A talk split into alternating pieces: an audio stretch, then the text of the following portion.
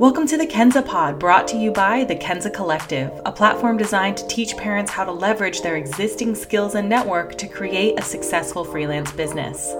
On this podcast, we bring you inspiring stories from other parent entrepreneurs, and we share pro tips to help you build a sustainable business so that you can create a life and a living that truly works for your family.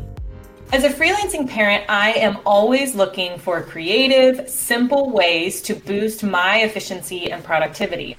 And as busy parents who oftentimes have to squeeze work into the nooks and crannies of our days, being as focused and productive as possible is one of the keys to being successful as a freelancing parent. So when I first went out on my own, I discovered someone called Paul Minors. He is a productivity blogger and a virtual consultant. He helps companies be more effective with their time and optimize their workflows so that they can get more done. Doesn't that sound nice? Paul grew his business on the side while he was working full time, and now he consults to companies all over the world, helping them with tools like Asana, which I love, maybe that's how I discovered you, Paul, Pipedrive, and Zapier. Paul's website now receives more than 100,000 monthly visitors, and his audience of more than 35,000 email subscribers love hearing about how to be more productive in business and in life. If this sounds exciting to you, be sure to check out paulminors.com. He also has a podcast that he keeps nice and short and sweet, which is, goals as well. On a personal note, Paul is in New Zealand, right, Paul? Yeah. Yes. And he is a father of a 2-year-old boy named Jay. In his spare time, he loves doing CrossFit with his wife at their local gym, which is a family-friendly place. So they bring Jay along with them where he can interact with lots of other people and watch his mom and dad keeping fit. Welcome to the show, Paul. Thank you so much. I'm really excited. Yeah, thanks for having me. Yeah, and of course we have Beth here with us today. Welcome, Beth. Thank you, Tiffany, and nice to see you, Paul. And you. Thanks. All right. Well, let's just start by getting to know Paul. Who are you, Paul? And tell us a little bit about your journey into freelancing. Or do you call yourself a freelancer, consultant, I suppose? Consultant, yeah, I suppose probably the label that I use, yeah. And how I, where to begin? I don't even know. Do you want the long version or the short version? Medium version. Yeah, I guess my passion for productivity, or I sort of started similar to you. I guess I wanted to work for myself. I'd studied commerce and business at university, and I was like, I want to work for myself one day. That sounds like a good idea, and have that freedom and independence and self-sufficiency. And I read books like The 4-Hour Workweek, which kind of opened my eyes to this idea of, you could have this really productive business that actually serves your life as well. And I was thinking, what are some things that I could do? And productivity for me was a topic that I landed on because it was something I felt like I was naturally pretty good at. Like I'd always been interested in productivity, and I felt like I was a pretty productive person. And I felt like, that's, to me, sounds like a skill that more people would want, that they would, especially business owners would be willing to pay for. So it kind of ticked a few boxes in terms of an idea that I thought would suit me and customers well. And I tried being a little bit more broad, just like a productivity coach, and later realized actually you need to kind of niche down and really find something a bit more specific to help people with. Being a productivity coach, I mean, there are productivity coaches, but I feel like it's probably harder to stand out and harder to get discovered that way. And I was thinking about what I could do, and I was trying to, I'd already started my blog and I was blogging, but I was thinking, what is something I could do to earn enough money to quit my job, because that was my kind of short-term goal. And I thought, well, what if I help people with Asana, which is a tool that I was using at the time for project management. And I'd had a really positive experience at a company that I worked for where I'd actually implemented Asana within the team. And the owner of the company, my boss, actually paid me a bonus because of the impact that it had. It really transformed how we worked and changed how the company operated, and he paid me that bonus.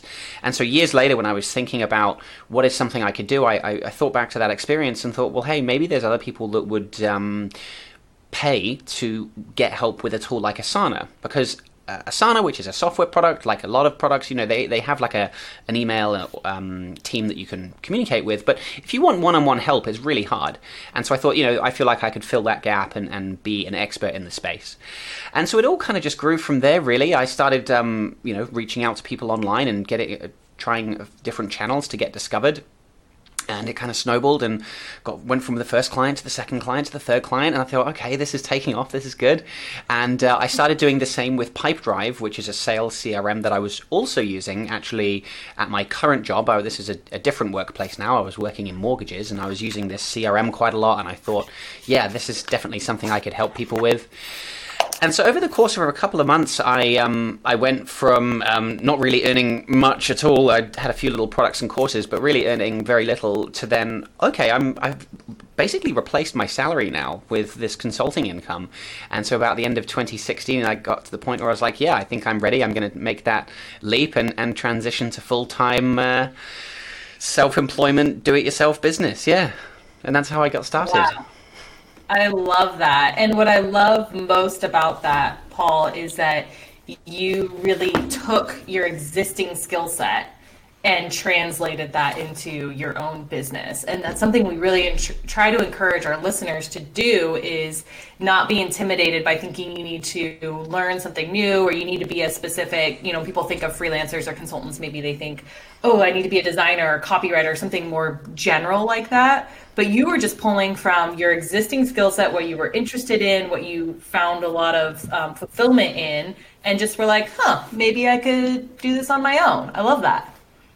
Yeah, absolutely. It just, like I said, it ticked a few boxes where it was something I was interested in. There's kind of, I remember I did a course, I can't remember whose course, or it was like even just a video I watched or something. Somebody did this video and they kind of drew this Venn diagram of three intersecting circles. And they said, this is the perfect idea, is you need to find something you're good at, that you are passionate about, that people, oh, were they the same thing? Was there a third one? Hang on. You're good at, passionate about, and people would be willing to pay for. I think it was those three. And kind of whatever's in the middle of that Venn diagram, that is something that would be really suitable to you. And I mean, Asana and Pipedrive at the time didn't really have, like they have now, they have these expert programs where you can become like a certified expert on their product. They didn't even have them at the time. But I just thought, yeah, it ticks those boxes. I'm good at it. I enjoy the work, and I'd had that experience where I'd been paid the bonus, and I was listing my expertise on a service called Clarity, which is kind of a dial-in expert service, a bit like Upwork really, but a little bit more informal. It's sort of like, here's some skill, you can just book a 20-minute call with me if you like. And that was, I used that website to kind of validate my hypothesis of like, would people be willing to pay for this? And I just said, I listed Asana as a skill, and people would search for project management or Asana and say, oh yeah, I'll book a call with this guy, Paul. And I did a few sessions on there, and that was a really nice way to validate that third kind of piece of criteria, which is, would people pay for it? And I found that, yeah, they do, which was great. So 2016, you decided to take the plunge, take the leap, all the phrases they say, and give notice and do this full time. And at that time, you didn't have any kids, right? Or you didn't have your son yet, right? No, we my wife and I had been married we got married in the beginning of 2015, so we'd been married about a year and a half, nearly 2 years at that point. And no, Jay, our son, didn't come along until, let me remember the year, 20, what are we now? 2018. He was 2018, he came along, yeah. You were just 2 months behind us. We had our daughter at the end of August in 2018. Yeah, oh, cool, yeah. So talk to us about how that worked. So, you know, it's one thing to be running your own business, just you and your wife, or just by yourself. And it's another thing when a new baby comes along. So talk to us about how you, maybe if you had to change your workflow and how you ran this business after having a child now in the mix. Yeah, great question. I think leading up, I was definitely feeling a little bit nervous around how was I going to manage the workload, because I was and still do run like a one-person business. If I stop working, the money stops coming in. And I felt like I have this existing obligation to clients as well, clients who I'm currently working with, who I'm doing a project with, who have paid money for my service. I need to make sure that they are getting what they paid for and that they're satisfied. And how do I navigate all of that around this due date of the baby coming along? So I definitely had a lot of, I guess, a bit of nervousness, not quite sure how it was all going to work. The thing that I did, though, is everyone I talked to, I just made clear, and I just communicated very clearly. And this has been just a motto for me, is I've always just been very transparent with people, very candid about this is what I can do, this is what I can't do, this is my availability. And so I just communicated with everyone and said, hey, just letting you know, I'm expecting a child in October. Actually, no, he was late. He was due in September. So I'm expecting a child in September, and just letting you know, there might be a point in time where I just kind of have to disappear for a few weeks. And to my surprise, it wasn't an issue. I mean, actually, in hindsight, it's like, no, of course. Like, if somebody said that to me now, I'd be like, yeah, that's fine. If we have to pause for a few weeks, that's not a problem. And I realized, yeah, most people are very understanding and are human, and they were like, no, that's absolutely fine. And so I just made sure that I communicated that, you know, the baby's coming along. And like I said, he was actually late, so my wife had to be induced. So we actually ended up, this, I thought it was so funny, we actually had, you know, a due date to go in, and my wife was induced, which was quite funny, really, because I'm someone that's very scheduled and plans my time. So the fact that we had this date to go into the hospital was quite funny, really. And after he came along, you know, I took, like most dads probably, I took the first kind of couple of weeks off to be home and help as much as I could, although I find there's not much the dad can do in the beginning. I would dip in and do little bits of work when I could. So I was staying at home, and when Jay, our boy, and my wife were asleep and resting, I could jump into email and help little bits where I could. So I think the key thing for me was just being clear with clients about, look, this is what's happening. This is what you can expect in terms of availability. And that worked out really well. Now that Jay's older, I'm basically back to the routine that I was prior to having him. We just have to navigate, like, pickups and drop-offs from daycare and that kind of thing now, which is actually a really nice, fun part of my day, is like dropping him off and picking him up. It's a kind of nice bookend to the day when I get to, like, put work down and be like, right, now I get to go pick him up, and it's a really nice way to end the day. Yeah. What productivity tips can you give to folks, parents that own businesses and obviously are raising children? What are some of the things that might have been different now that you have a child versus before you had a child? What are you doing differently to maximize your time? I mean, something I do talk about a lot on my blog and podcast and in videos and things that has helped me, and this doesn't apply just to parenting, but is time blocking on my calendar. Just has been the most consistent thing I've done, which is where if I have a list of things that I need to do, you know, I look in Asana where I have all my work organized.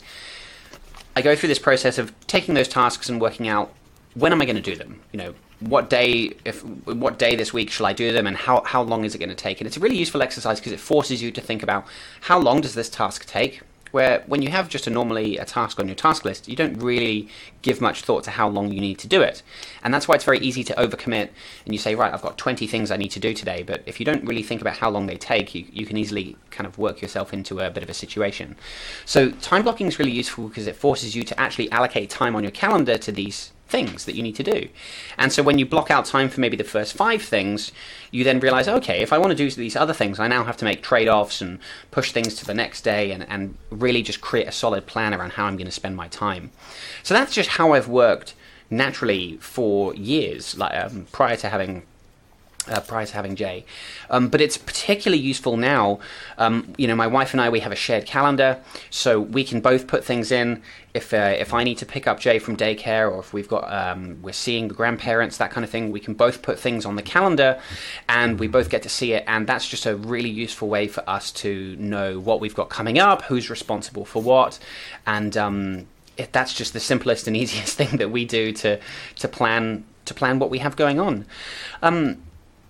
Other tips, though, I mean, I'm sure people have heard something similar to this before, but really kind of having especially when you work for yourself, having a hard stop on your day, especially now during COVID, where a lot of people are working from home, you don't have that commute to transition from work to home. You just might stop at 5 o'clock and that's it. But if you're not careful, it's easy to let work, especially being self-employed, it's easy to let that work creep into your personal life.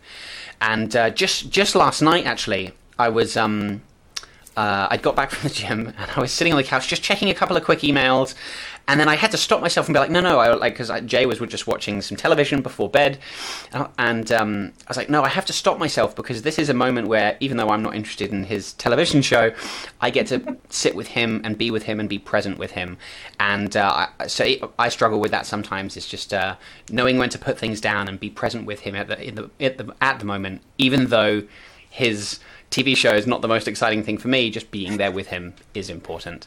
So I think that's important. Yeah, having like a hard stop on your day where you can say, I'm stopping work, I'm going to put my phone down, put my computer down, and I'm going to be present here for my family. Yeah, that is that last one is something I struggle with as well. And the way that I sort of kind of bring myself back to reality and to remember what's important is I just go back to my why, and for me, I actually went off on my own after I had my daughter and just had to experience the inflexibility of working for, as a standard sort of employee of a company. And I'm similar to you, whereas I try to be incredibly efficient with my time and very productive with my time. And I will often say something like, my hour is very different than someone else's hour. And I found that I was just really feeling like I wasn't in control of my time when I was working for someone else.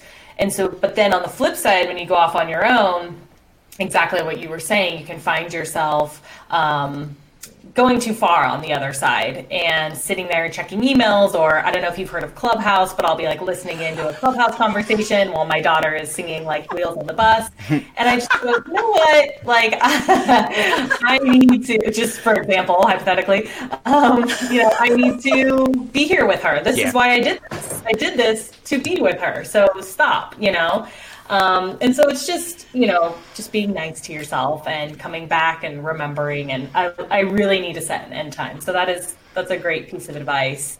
Paul, tell us about the time blocking. So how did you figure out, like, it's one thing to time block and say like, okay, this task, I'm going to block out an hour for this particular task.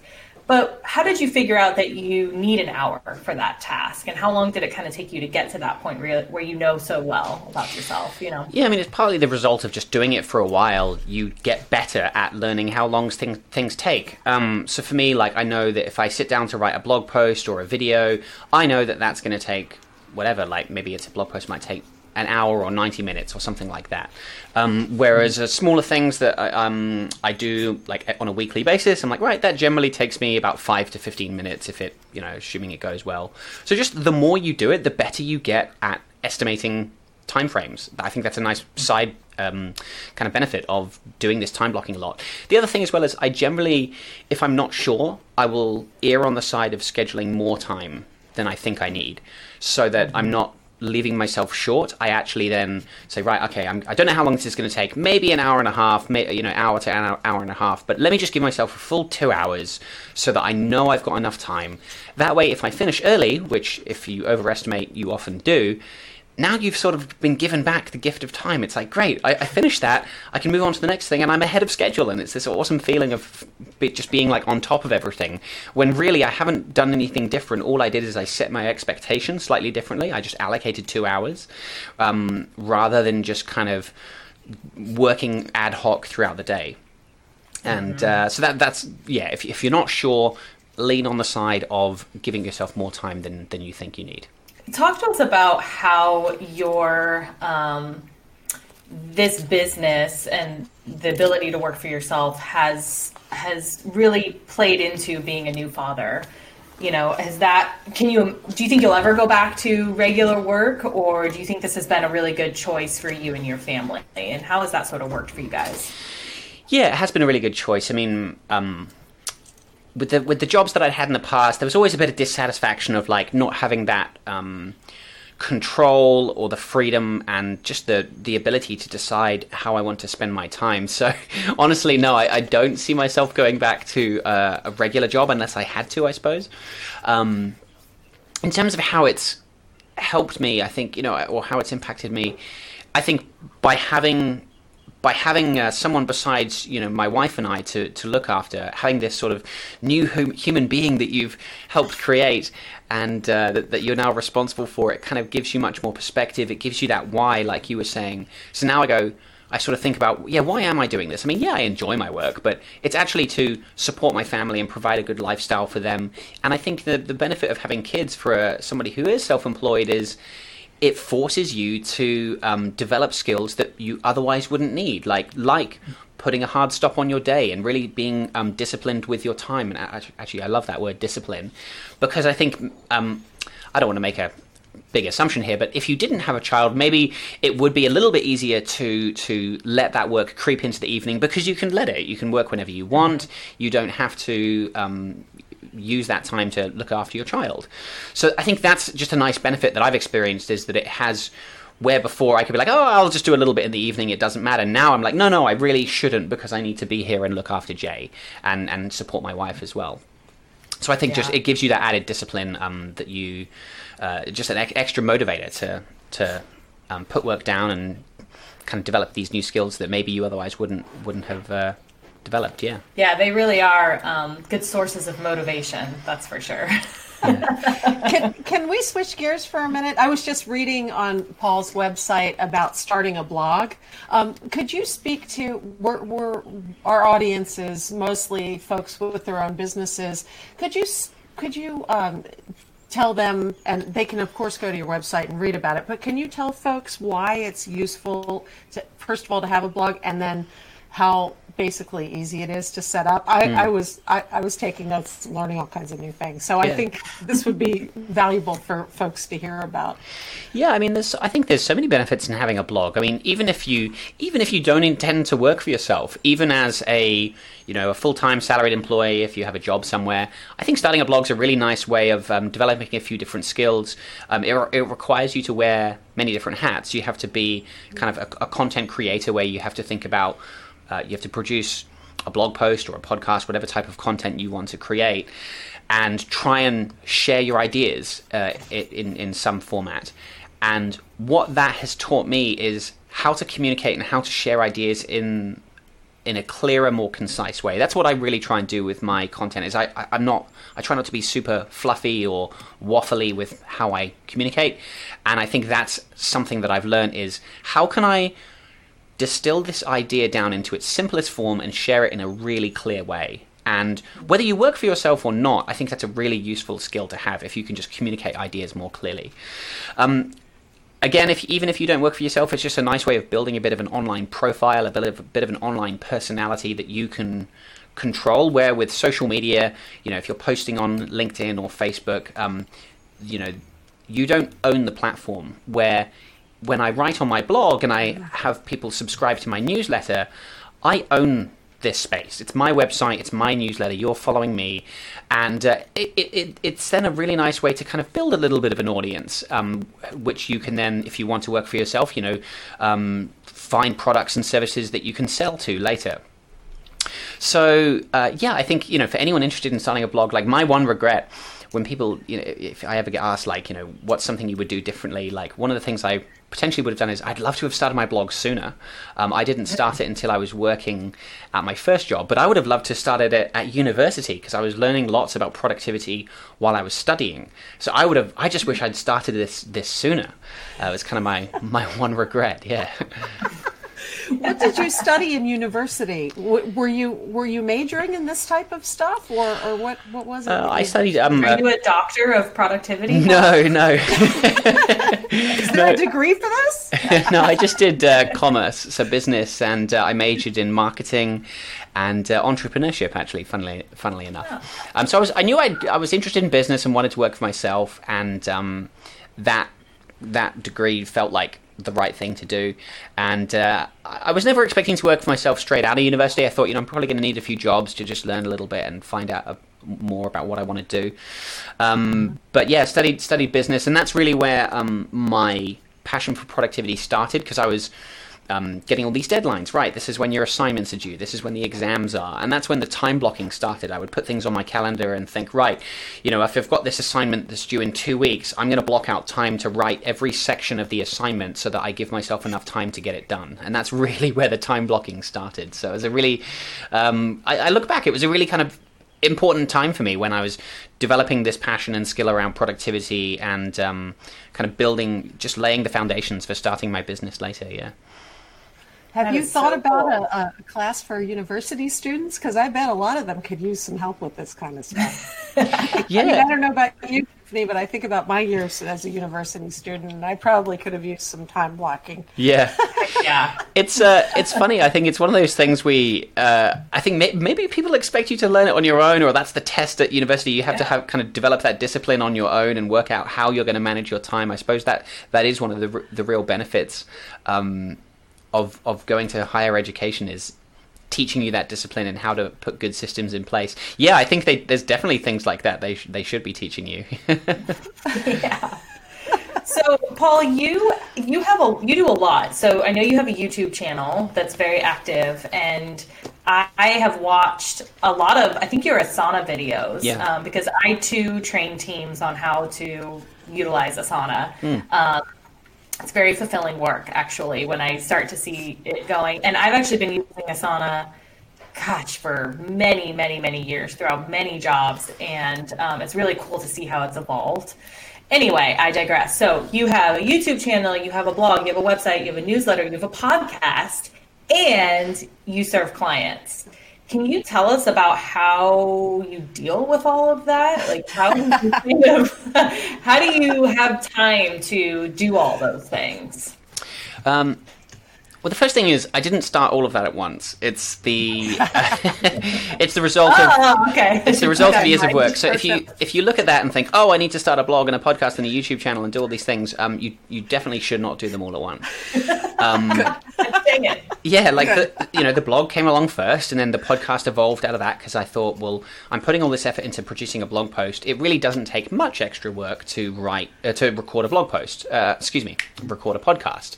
As you said earlier, like, a lot of my episodes are quite short, and so I've already put the effort into coming up with an idea, writing that down in as clear a way as I can. Like I said, now all I need to do is turn on a microphone and turn that into audio. So for me, it just felt like it's not a lot of extra work, but then I can have a whole nother channel through which people can enjoy the content. If they don't want to read something, they can listen instead. YouTube then came, years later, when I was like, I was starting the consulting, and I was like, how can I get leads? And I thought, well, I'll, put some videos on YouTube, which, as many people have heard, is the second biggest search engine in the world, so that people can find out more about how to use this tool, and I can build some trust, build some credibility, and then people can reach out to me if they want more help. So these things all happened in a sequence. They didn't all happen at once. I think I'm digressing from your question. Sorry, what was the question again, Tiffany? It was the question was basically, that's great to hear that evolution, and then also, how do you split your time between creating content, which is basically, it sounds like, a lead generator for you, as well as then also serving clients? Do you have like a virtual assistant, or how do you keep all those plates there? Yeah, it comes back to, again, a lot of the time blocking, and I've allocated set days and times for producing content. So for me, Monday, being in New Zealand, I have the benefit of time travel, and so Monday for me is Sunday in the States, where it is for where most of my customers are in the US. So Monday is often a quieter day for me, so I can I usually allocate the morning to producing the blog post and the podcast that I'm going to publish the following week. So that all happens on a Monday. Every Monday, I've allocated that time, and I've got that as a recurring event on my calendar. Every Monday, I'm going to spend a couple of hours producing that content, and that repeats every week. With video, I actually do that in like a batch. So once a month, I'll allocate an afternoon to record 4 videos. I do all the recording. I've done most of the editing myself up till now. More recently, I do have a friend that's now helping me do some of the editing, which is a real help. And I have a virtual assistant who, once I upload it to YouTube, she will get the descriptions and the thumbnails and things ready. So having someone like that to help really speeds things along. But I record in batches because I've set up the microphone, I'm in the zone, and it kind of I feel like it's just more efficient to just have 4 videos lined up, and I can just record boom, boom, boom, and get it all done in one afternoon. And that's worked really well for me. So I've just trying to be, I've been as pretty consistent with that for the last few years. But so really, it's just about finding the time and blocking out that time again on your calendar of when am I going to do this. So like I said, every week for the blog, and then once a month for the video, and just making time to fit it all in. Yeah. No, I love that. And I think one of the key takeaways from what everything that you're saying and that I try to share with our audience, and frankly, I try and remind myself of too, is that you need to let things evolve, and you don't need to get it all right from the beginning. No. You don't need to do all the things from the beginning.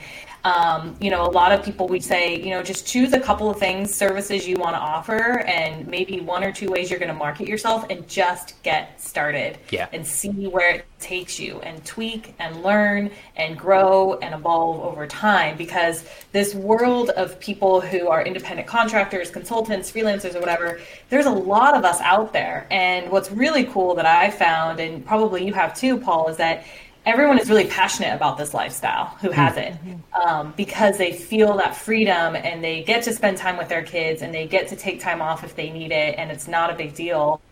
And so there's a lot of people out there willing to help you. There's a lot of great systems out there. And, the point is to just get started and follow your curiosity and follow what you're interested in. And where you're at 2 years later may look totally different than where you ever thought you would be. And that's really cool, Hey, are you new to this whole running your own business thing and not really sure how to get started?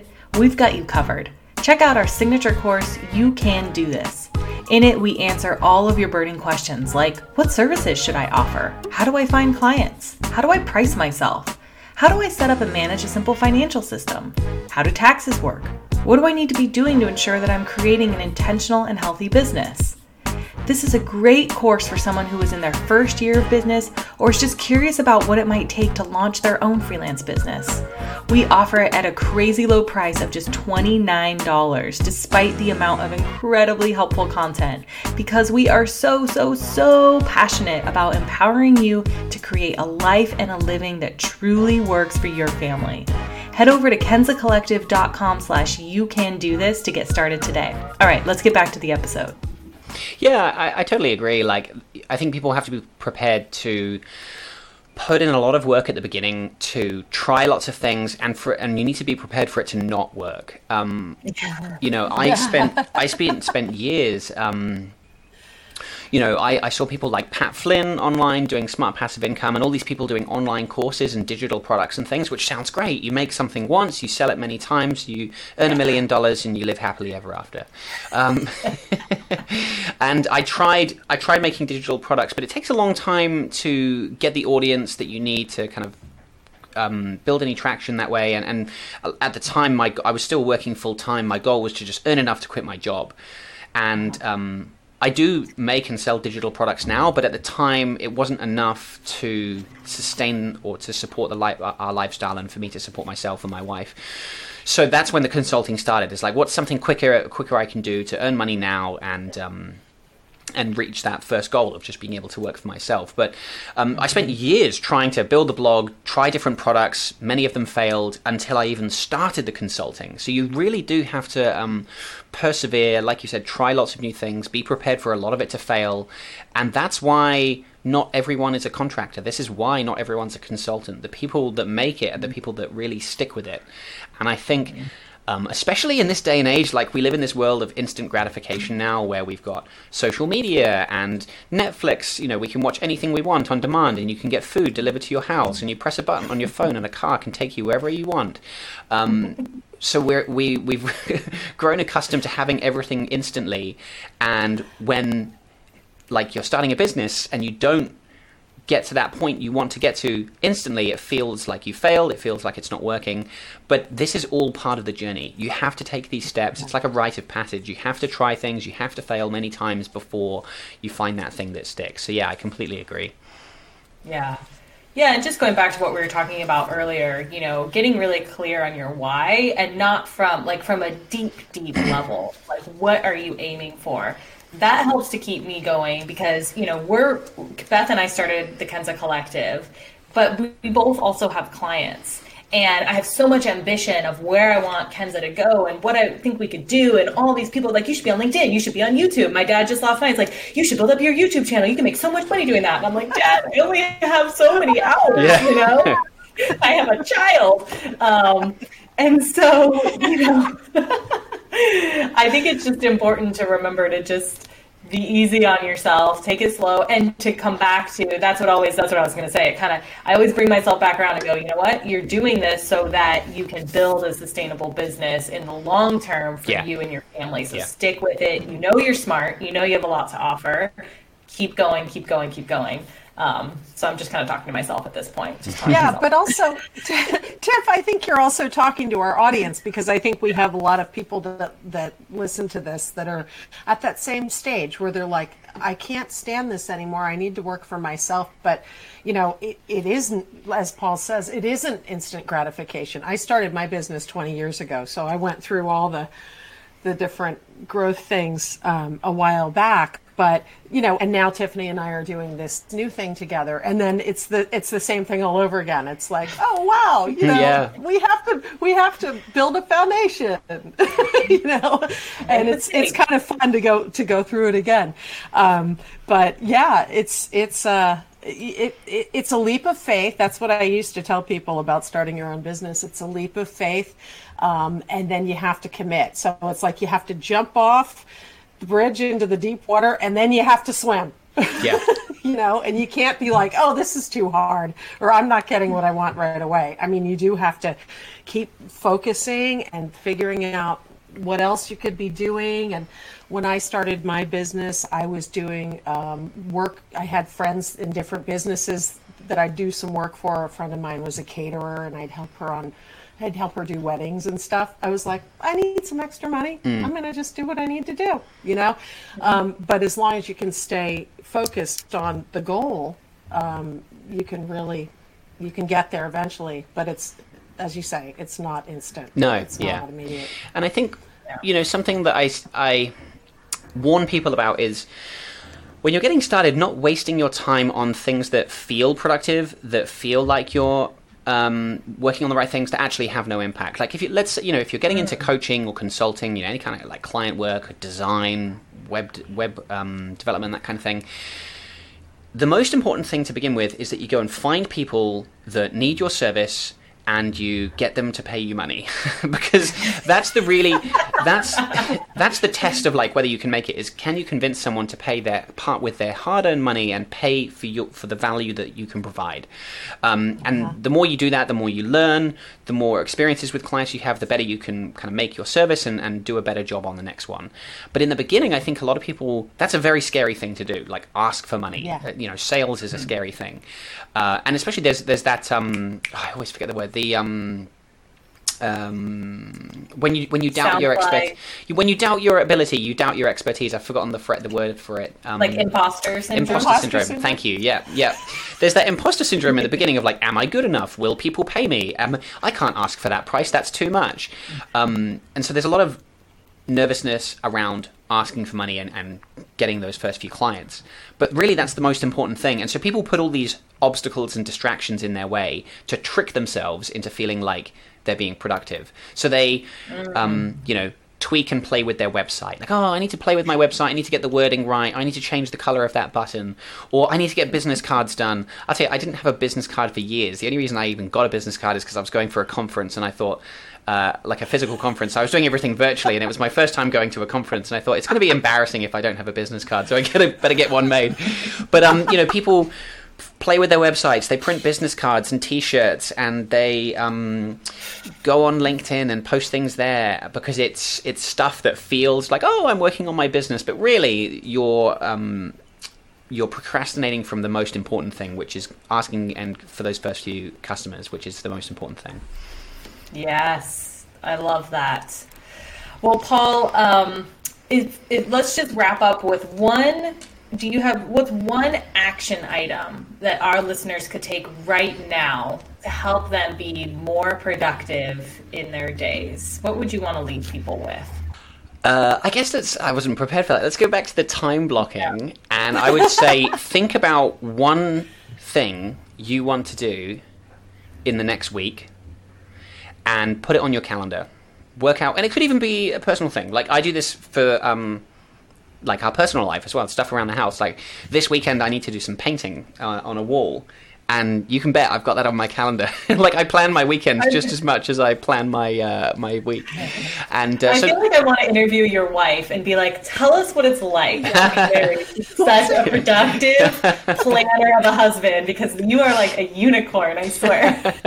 Well, she's not as extreme as I am, but actually she is great with the calendar now, like with putting on our, you know, if we're visiting friends or we've got this social appointment or stuff for Jay, like she's great at using the calendar. But that would be it. Yeah, I'd think of one thing you want to do in the next 7 days and put it on your calendar. Just decide when are you going to do it, how long is it going to take, and you'll see the impact of that, which is you've now made a commitment to yourself that on Wednesday I'm going to work on this. I'm going to dedicate 2 hours to it, uninterrupted time where I'm going to focus on that thing. I'm not going to let myself be distracted by anything else.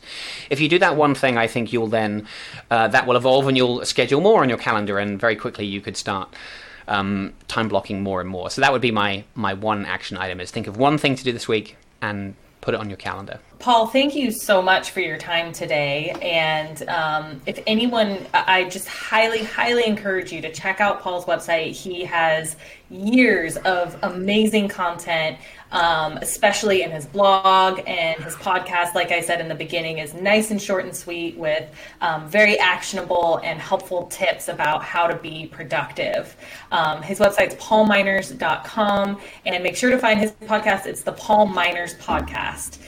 Is there anything else you want to share with our listeners, or you want them to check out that you think would be helpful for them, Paul, specifically? If you go to my site, you'll see all the different resources, and I've got some freebies and things you can download, like productivity cheat sheets you can get, and consulting blueprints if you want to learn how I built my consulting business. So yeah, definitely head on over to the website and pick and choose what you want to learn about, and feel free to reach out to me as well. I'm pretty active on Twitter. Subscribe to my emails, and you can always reply to me. I love connecting with people there as well. Yeah. Please be sure to check out the show notes for helpful links of everything that we talked about in this show, and get in touch with us. Follow us on Instagram and Twitter and LinkedIn at Kenza Collective. We'd love to talk with you. Have a great day.